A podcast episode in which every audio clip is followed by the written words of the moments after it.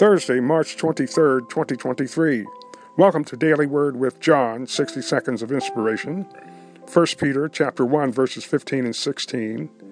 But as he which hath called you is holy, so be ye holy in all manner of conversation, because it is written, Be ye holy, for I am holy. Jesus saved us from sin and death. He did that by giving his life on Calvary's cross and being resurrected from the dead. We live a life of forgiveness and holiness because of what Jesus did on the cross. God's unselfish act of love, He sent Jesus to die for our sins. And all we have to do is receive Him as Lord and Savior and be delivered from death, hell, and the grave. Hallelujah. Father, thank you for your word. It is true. Jesus is holy, and He lives in us, and we are holy. We ask you to save those that are lost, heal those that are sick, and deliver those that are bound.